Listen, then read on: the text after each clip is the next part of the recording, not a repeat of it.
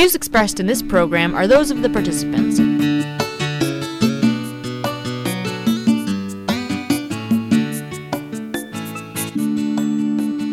Judge, lest ye be judged. I'm Daniel Metz, I'm Robert Vaughn.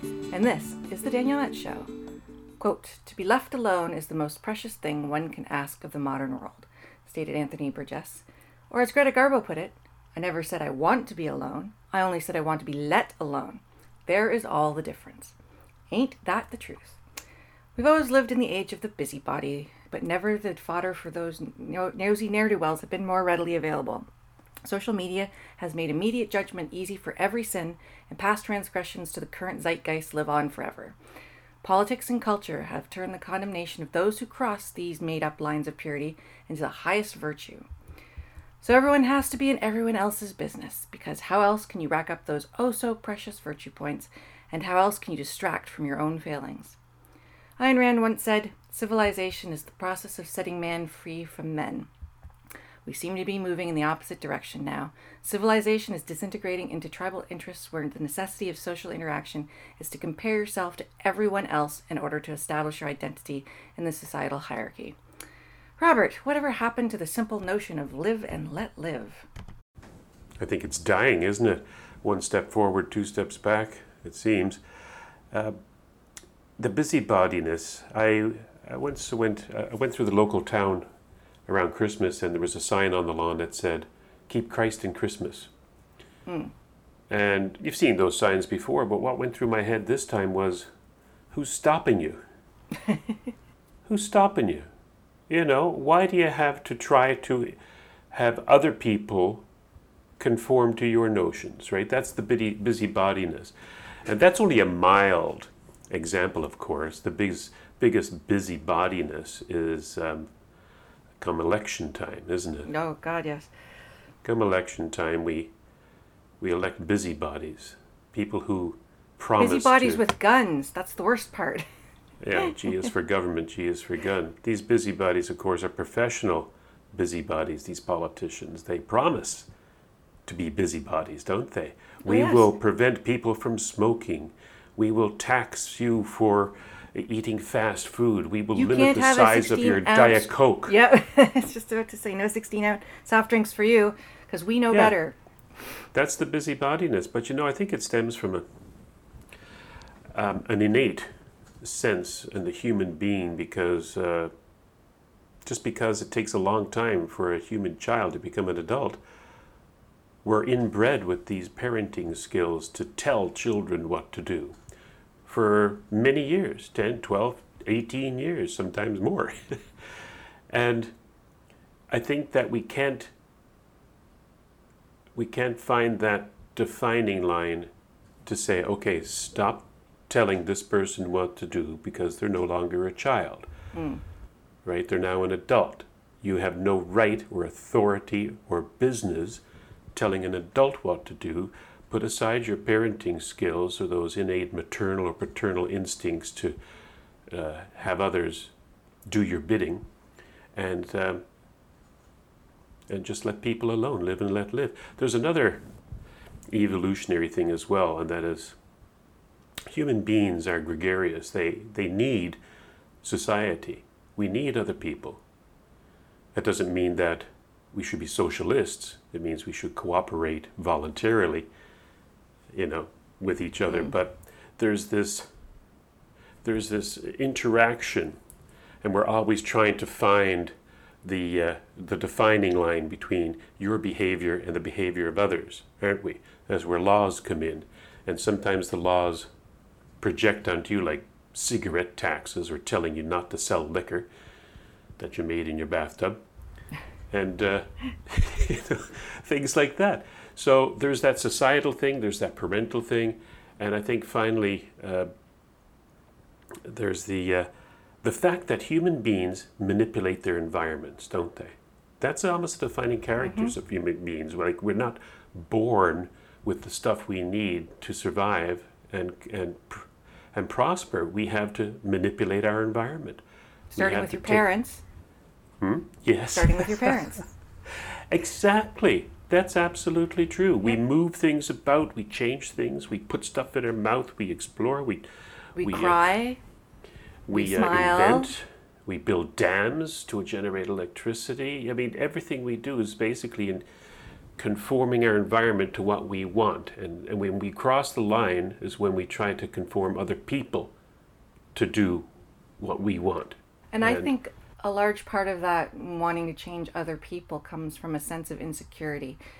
Um, for example, the pronoun game that we're playing these days, where everybody has to announce their pronouns or respect everybody's pronouns. It's there is a lack of core self that seems to feed off of other people and need to control them. It's like um, a manipulative wife or uh, abusive husband where you need to control somebody else in order to validate yourself.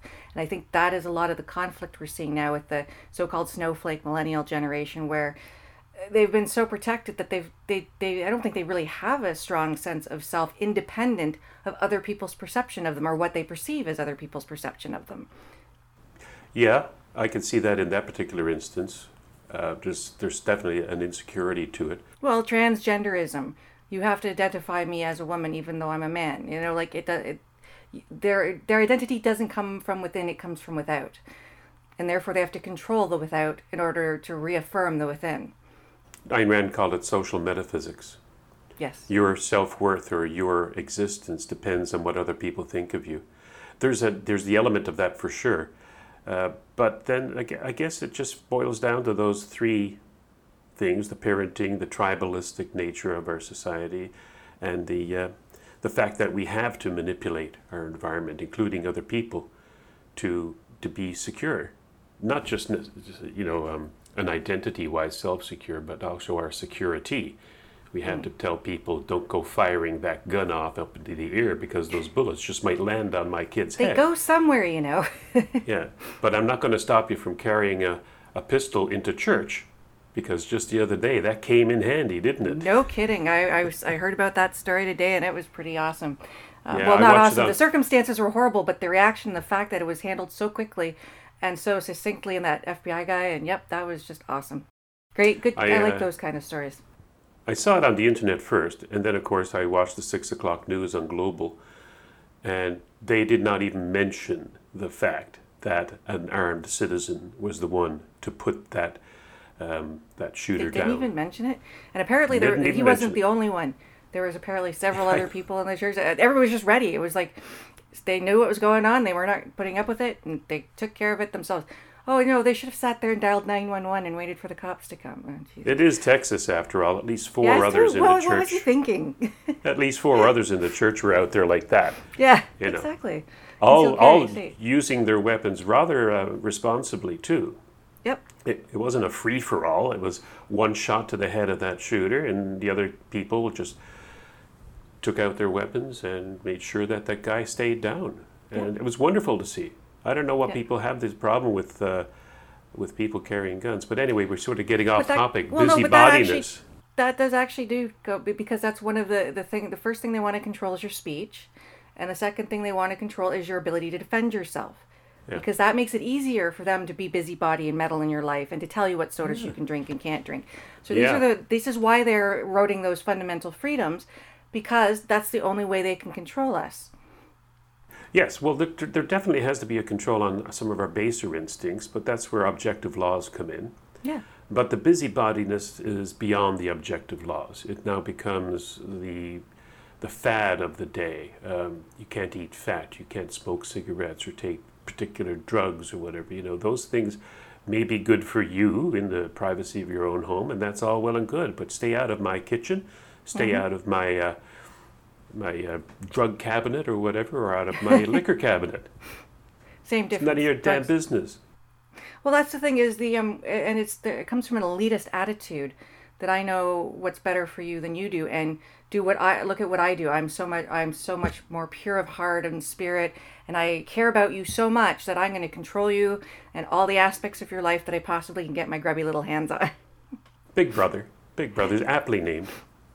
I would have gone with Big Mother because it's very uh, maternalistic kind of approach to, which is why I think it's increasingly becoming like that because it is we're turning into a more uh, maternal society than a per- paternal society. Yeah, are- Big are Brother, more- Big Brother. Um, there's other words I could use to describe busybodies that I think we, we want to keep our clean lyrics thing on iTunes, so I wouldn't call them that. Um, no, it just comes down to respect, and that's what we're lacking a sort of maturity and respect to uh, treat adults as adults and let them make their own mistakes and live their own lives and live and let live, as you say. Well, like the what the what's it what is it in the vernacular now? You do you, let me do me. okay. like just live and let live. You go do whatever works for you, and I'll go do whatever works for me. If the, the two things coincide, great. If not, we'll just go our separate ways. Sounds that good to is me. the best way to live your life. So as the old adage goes, judge not because it's none of your business.